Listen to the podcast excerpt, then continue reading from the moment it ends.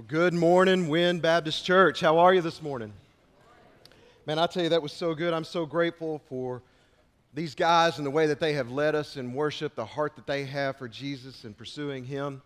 And uh, it has been a tremendous weekend. It has been a blessing to be here. It's a privilege and, a, and an honor together with the church as through the ages in the resurrected power of Jesus Christ to proclaim Him, to celebrate who He is and what He has done in our lives. It is so good to be with God's people today, to start the day in baptism with Lindley and Kavion and, and everything that's going on in their lives and what God is doing as He begins to mold and shape them and move them on their faith journey. It is just so good. I'm, I'm grateful today, very, very grateful to be in this place with you. Grateful for the staff here and the leadership. Thank you so much for Dustin and the way that he and his family have served and loved and what they have done even this weekend as they are launching out, even this weekend, to minister to students and families. And uh, his leadership just done a tremendous job. So give him a big hand if you guys don't mind. Host home leaders, small group leaders, uh, folks that have served in the kitchen cooking food. There have just been so many that have uh, loved on students this weekend. I'm, I'm all about that. I'm all about reaching the next generation. Statistics say that in North America alone, we're only going to reach about 10% of our students uh, with the gospel of Christ and see them saved. That is terrible. Man, it should not be like that in our nation. But that is what the statistics are kind of saying. And that, that's just a stat until you start thinking about your kids and your grandkids and your nieces and your nephews. If you start bringing that home, that ought to cause a shudder to come through us. And we ought to do something about that. We ought to stop playing games and do something about that. And so I'm grateful for a church that this morning is doing something about that, uh, trying to reach the next generation. So grateful for Brother Don and his invitation to be up here uh, and to be with you this morning, and grateful for his friendship. Uh, I, I, do serve at the Arkansas Baptist State Convention.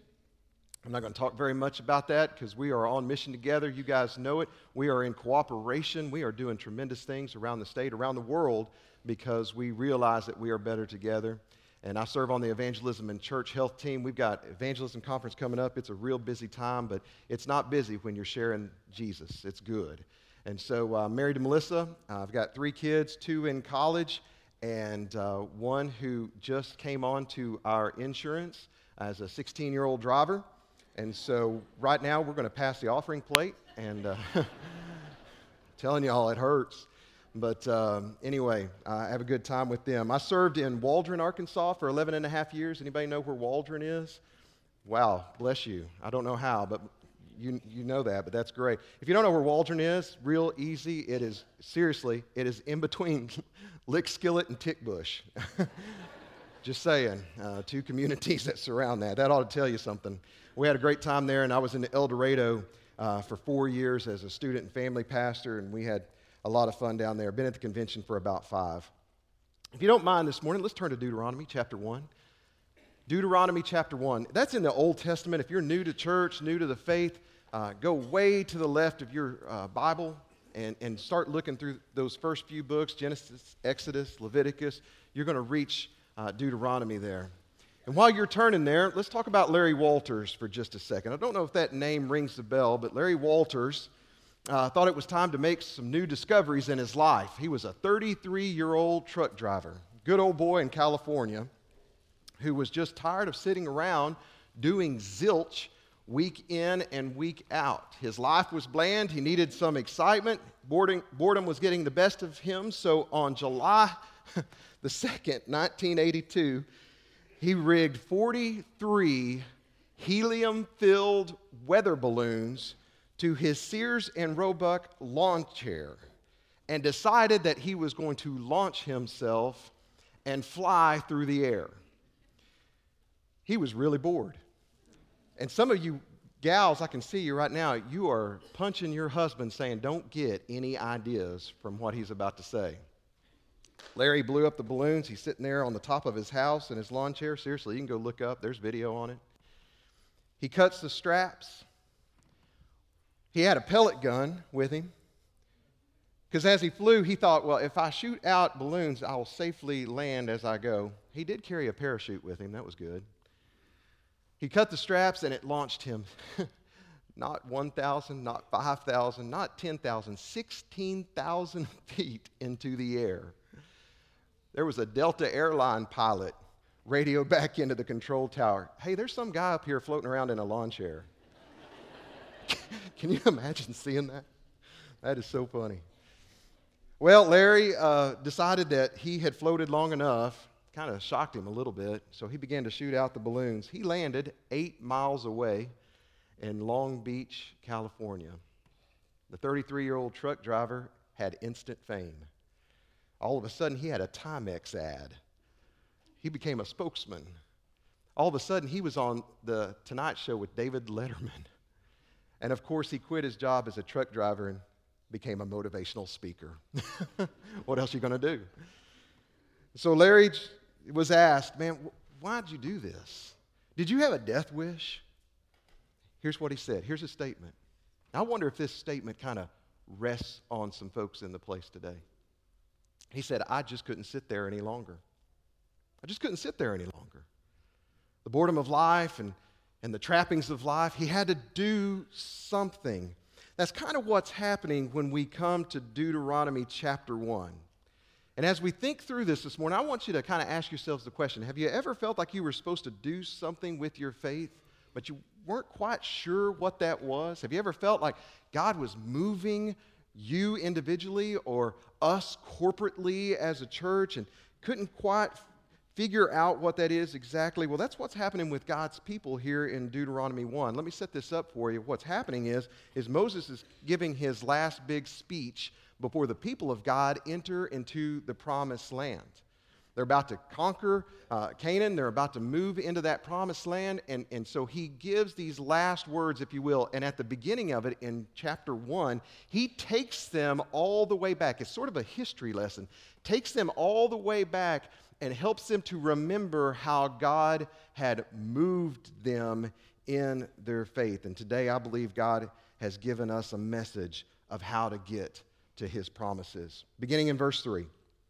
In the 40th year, on the first day of the 11th month, Moses spoke to the people of Israel according to all that the Lord had given in commandment to them. After he had defeated Sihon, the king of the Amorites, who had lived in Heshbon, and Og, the king of Bashan, who lived in the Ashtaroth and Edrei, beyond the Jordan, in the land of Moab, Moses undertook to explain the law, saying, The Lord our God said to us in Horeb, You have stayed long enough at this mountain. If you're a Bible underliner, you may want to underline that phrase. You have stayed long enough at this mountain. First thing I want you to write down if you're taking notes with me this morning is basically what uh, Moses says here is that's enough. That's enough. Deuteronomy 1 6, you have stayed long enough. He takes them back 40 years to this generation ago when the Israelites were at this place called Mount, or- which is just another name for Mount Sinai. It is the place where they had been experiencing God quite a bit.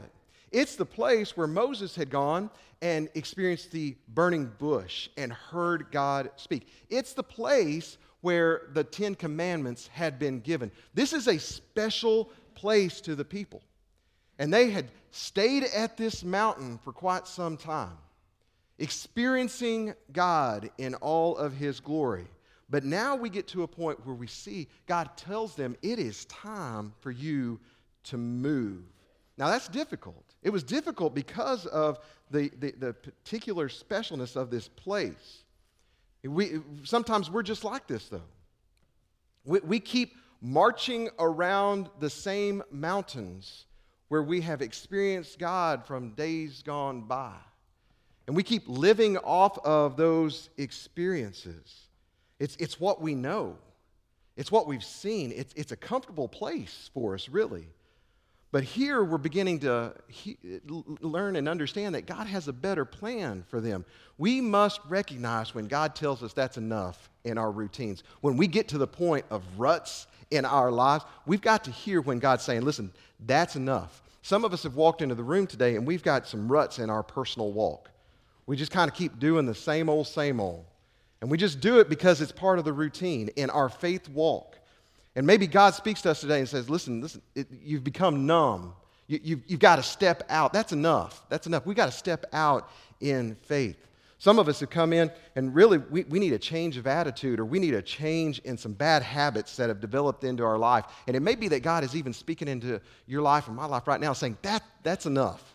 That's, it's keeping you from experiencing me. Maybe in our church. We keep doing the same thing over and over and keep marching around the same mountains.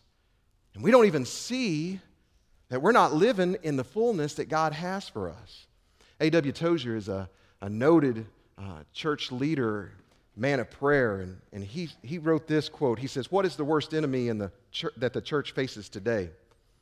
Ask yourself that question. What's the worst enemy? Well, automatically we would say, like, awful theology or, or disunity, the budget. Those are the worst enemies that. He says, no, it's not. The treacherous enemy facing the church of Jesus Christ today is the dictatorship of the routine. When the routine becomes Lord in the life of the church, when prevailing conditions are just accepted as normal. We have to find out when God is pointing us to something new in our life. How do we do that? How do we find? Uh, I want to hear from God. I want that Christian experience that moves me from the staleness and into that abundance that I keep hearing about over and over in the scriptures as I follow Jesus. What, what you know, you know the answer. How do you hear from God? You get into His Word. It's in His scriptures. When you get into His Word, and maybe over and over again, God's talking about faith. Maybe you keep coming to verses where, where it's all about taking a, a step or, or journeying out. Maybe God's calling you to do something. Maybe if you keep coming to the scriptures and it's all about sharing the gospel. Maybe the, the scripture after scripture keeps coming up of, of evangelism and, and things like that. Maybe He's calling you to share the good news of Jesus with somebody. That's how you hear from God. You hear from God in your circumstances. Look around at what's happening in your life, what's going on and, and how God is using that to, to move you. How do you hear from God? It's in prayer. When you go to Him and you really submit, you really surrender your values, your attitudes, your opinions to God, and He begins to bring this peace and begins to speak into your life. God speaks through others. He puts people around you who is giving directions, speaking into what you're good at, what you can do, an area of service that needs to be taken care of. It, in all of these ways, if you'll think about it for just a second, if you'll listen, God is speaking. He speaks through His Holy Spirit. Well, the Israelites had, had a choice here. We do too. Either look forward and enjoy God's blessing in the days ahead or live in the past. Verse 7. Verse 7 of Deuteronomy 1 Turn and take your journey. Underline that right there. Go to the hill country of the Amorites, to all the neighbors of the Arabah, in the hill country and in the lowland and in the Negev and, and the seacoast, the land of the Canaanites and Lebanon, as far as the great river, the river Euphrates. See, I have set the land before you.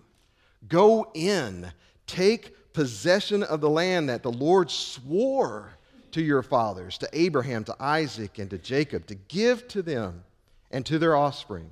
So, what Moses is saying here, and this is the next thing I want you to write down in your notes, is turn. Take your journey. Turn. Uh, we use often in, in church lingo the word repent.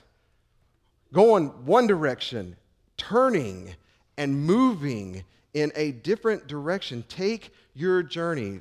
The, the, Christian life is so exciting because it's a faith journey. He, he's moving us. We don't get it all at once. When we first begin to follow Christ, He moves us, molds us, and shapes us as we grow in the grace of God. And that's what He's telling them here. Pick up, pack up. You're moving from this mountain, you're getting out of the routines. As soon as we hear that, we begin to think, man, that's difficult. Change hurts. Change is difficult. Personally, in community, it hurts. Uh, my wife and I, we're in this kind of new stage of life where we have two guys that have gone off to college and, and one young girl who's beginning to drive, like I said. And, and, and man, it, our family's changing quickly.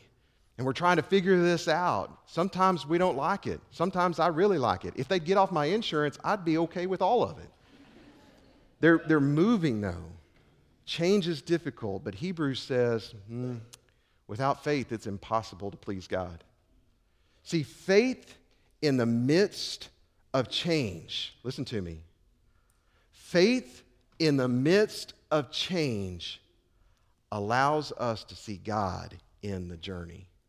And, brother and sister, that's exactly where you want to be. Seeing God move. The nation of Israel, that we're going to go through this big change. Why?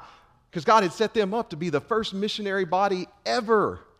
They were going to be the people that would take the laws and show the nature of God as missionaries to the rest of the world, to the nations that needed to know who the one true God is. If they didn't change, if they didn't turn and take that journey, they weren't going to fulfill their purpose in what God had done in them. Did you hear the covenant? Through the descendants of Abraham, all people will be, will be blessed. That was going to happen, and that wasn't going to happen unless the people got moving to show off who got it. They were going to become as numerous as the stars. That was not going to happen unless they got away. God doesn't just bring us out of something without a point. God doesn't just change something without a point. Listen, God uses change to change people. There is always a purpose and a point. He's a God of journey, a God of growth, even though it can be difficult. But there is no safer place than right in the center of God's will. Amen? That's where you want to be, in the center of God's will, experiencing the safety of his presence. When you're on mission and knowing that you're following him, that floods the soul. It helps you to know that you are doing exactly what you're supposed to do. The, the people of Israel needed to understand that. The commandments weren't meant for the mountain, they had to get away. Think about it the tabernacle, the laws, the covenant, all of that was meant for missional living. We can't be on mission if we stay at the mountain.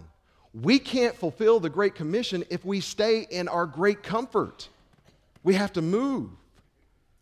But here's what the people reminded were reminded in verse 8. Look at verse 8 with me. I have set the land before you. Go in and take possession of the land that the Lord swore to your fathers, to Abraham, to Isaac, to Jacob, to give to them and to their offspring. I've said it before you. I swore it to you. If you're keeping notes with me, write, write this little phrase down. A, a promise awaits. That there's a promise for his people. Listen, it was given hundreds of years before this. This is not news to them. The covenant is not news. They had known about this. It had been spoken by their fathers for generations. They had just never received it. And the cool thing about it, it's a specific promise. The hill country, of the Amorites, the neighbors in the Arabah, the Negev by the seacoast. It's specific. God sets out the boundaries. It's a specific promise, it's a special promise. The promise was certain, it just had to be taken. Go, take. And what we think about as we look at the people of Israel is man, they should have known that God would have come through for them. They had experienced him in mighty ways. This is the people that had seen the river part, the sea part.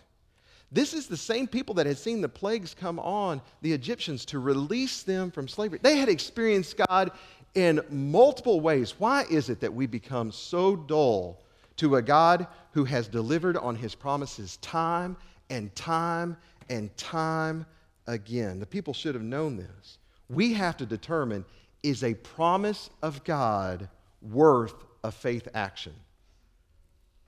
Listen, that, that, that's good discipleship. Is a promise of God worth a faith action, stepping out in faith? That happens all the time in our lives. We have to determine are the promises worth what we're required to do? They're all throughout Scripture. The promises of God, you can read them one after one after one after one. But usually tied with those promises is some sort of faith step that needs to be taken by you and me. I'll just give you two, just real quick ones. I mean, we could pick multiple. Think about Proverbs 3 9 and 10. Listen to this promise Your barns will be filled with plenty, your vats will be bursting with wine. Wow. The promise of abundance. That is a great promise. Yes, God, I want that promise. You know what the faith action is in the very first part of that verse? Honor the Lord with your wealth and with your first fruits.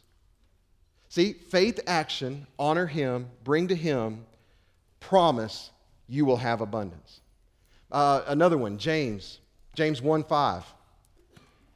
If anyone asks for wisdom, I will give all the wisdom needed. The wisdom of God in your life. That is a tremendous promise. We want that. What is the faith action required? Ask of God. Ask Him for wisdom. There's a promise that awaits. We've just got to engage our faith in the one who can make that promise come to fruition. Now, in the midst of all this, we need to remember what Moses told the people. Look at verse 30. I'm going to skip ahead just a little bit. Verse 30. In verse 30, Moses makes it clear you will need to remember who is on your side. The Lord your God, as you enter this land, as you go on this journey, it's full of fear, but as you go, the Lord your God will himself fight for you. Oh man, I'd underline that.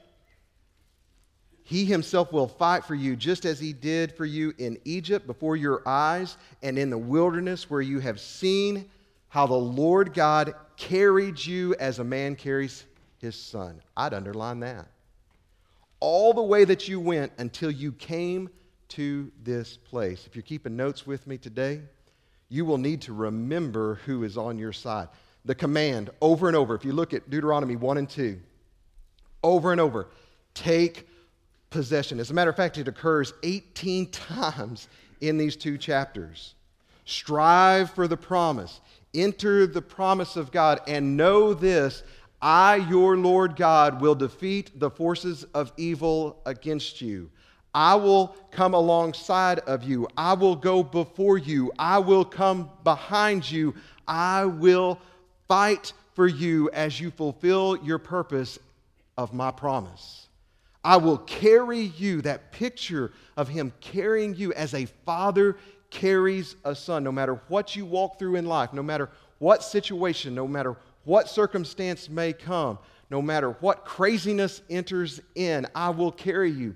Wynn Baptist Church, the promise today God will carry this church that He established long ago because He has a purpose for you, His people. He fights for you.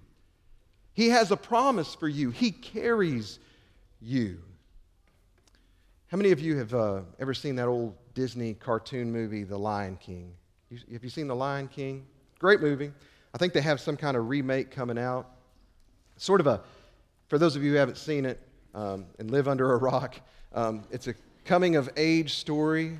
Um, it's a lion cub who is supposed to one day be king, but he's a little prideful at the beginning. We talked a lot about being last this weekend and having humility and, and service at our core. We dug down deep into that theme. And, and, and here at the beginning of the movie, the lion cub, Simba, is pretty prideful.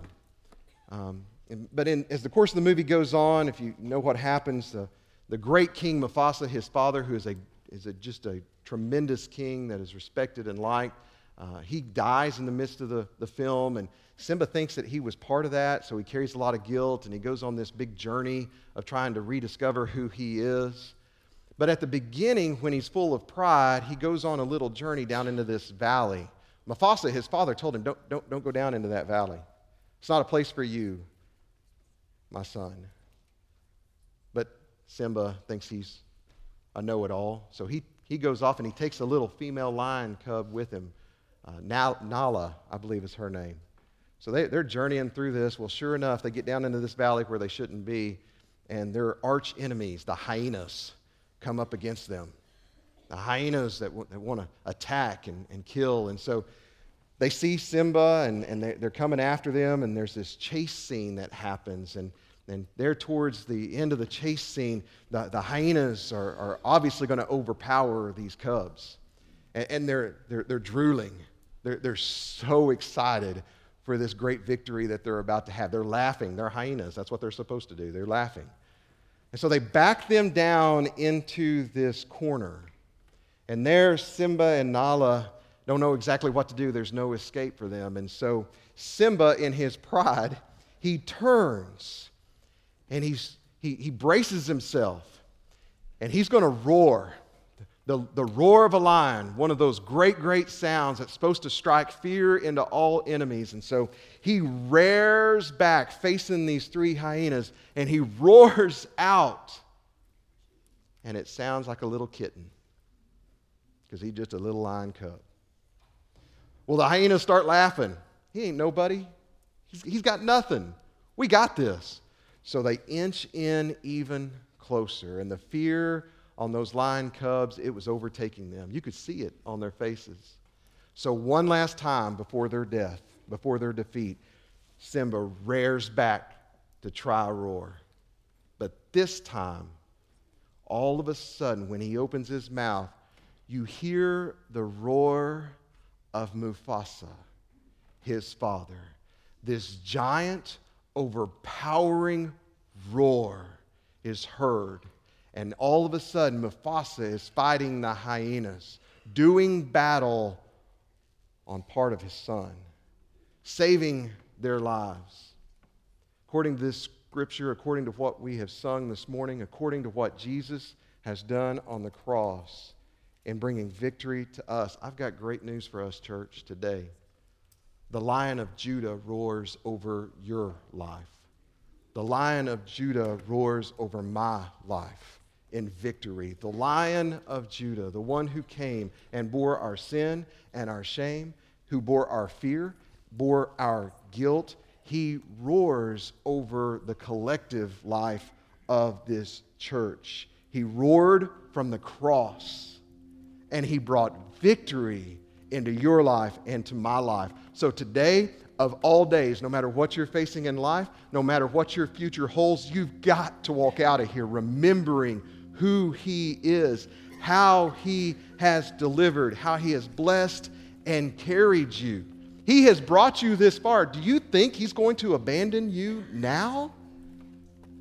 He's brought you this far at your point of greatest need, maybe. We're all on a point of journey. This church is on a faith journey. You're on a faith journey. God loves you way too much to leave you the way you are. He's going to change you. Whether you're nine or 90, He loves you way too much to leave you the way you are. So, what we do in the midst of change, what we do in the midst of claiming God's promises, is take our faith to that next level. I wonder how many of us today are like Larry Walters. We're just sitting around, bored in our faith, not really experiencing God. How many of us today would say, I just got to do something? I don't know what it is. I've got to do something. Would you pray with me today?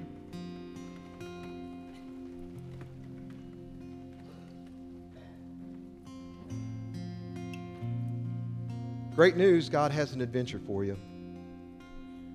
You can't go on that adventure, that journey, if you don't have a relationship with Him. You can hear from God today. You can begin this faith relationship that is exciting and new. If you recognize and realize that Jesus came, He took your sin, your shame upon Himself, rose in victory from the grave, lives supremely over all of creation and even over your very individual life. If you would submit and surrender to Him and say, Yes, Jesus, you rule, you reign. You are Lord. You are Lord. You can begin that relationship with Him. Would you come during this invitation time? If you're struggling with what to do with Jesus, would you come? Your staff is at the front. They would love to have a word with you. Introduce you maybe to what it means following Jesus. When we sing, I want you to move immediately. Turn and take your journey Don't stay put. You come. But for those of us who follow Christ in the room, let me remind you again that there's a promise that awaits for all of us. Every promise requires that faith action. Are you dull in your routine? Have you gotten into ruts? Is there some things that are holding you back? Maybe you need to come this morning, kneel at this altar. God, release. Help me to go. I don't want to remain in this great comfort because you've given me the great commission. I need to go. Would you make that commitment to Him this morning? Maybe in a moment of surrender, you would come. Church, He's on your side. Deuteronomy 30 19, the end of Moses' speech, it's at the very end of the book. I call heaven and earth to witness against you today that I have set before you life and death, blessing, curse. Therefore, choose life. Choose life that you and your offspring may live, loving the Lord your God, obeying his voice, holding fast to him, for he is your life. He is your length of days. Oh God, that you give us life today. We choose you, Lord.